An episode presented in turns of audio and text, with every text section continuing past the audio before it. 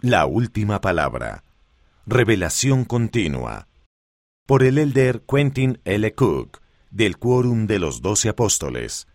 Tomado de un discurso de la Conferencia General de abril de 2020. El profeta José Smith recibía una revelación tras otra. Muchas de esas revelaciones que recibió el profeta José se han preservado para nosotros en doctrina y convenios.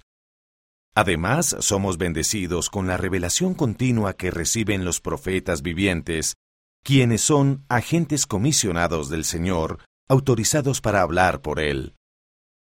La revelación personal también está al alcance de todo aquel que humildemente busque la guía del Señor. Es igual de importante que la revelación profética. La revelación personal se basa en verdades espirituales recibidas por medio del Espíritu Santo. El Espíritu Santo es quien revela toda verdad y testifica de ella, especialmente la del Salvador. Sin el Espíritu Santo no podríamos realmente saber que Jesús es el Cristo. Su función trascendental es dar testimonio del Padre y del Hijo y de sus títulos y su gloria. Les aseguro que cada uno de nosotros puede recibir guía reveladora conforme obremos humildemente en la viña del Señor.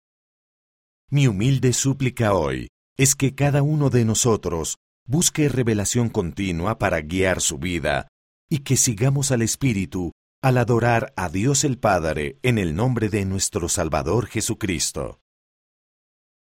Comisionado. Persona escogida, encargada de algo y a quien se le ha dado autoridad. Revelador y testigo alguien que nos ayuda a conocer y a entender la verdad. Trascendental, que tiene consecuencias en lo que vendrá después. ¿Cómo recibes revelación personal?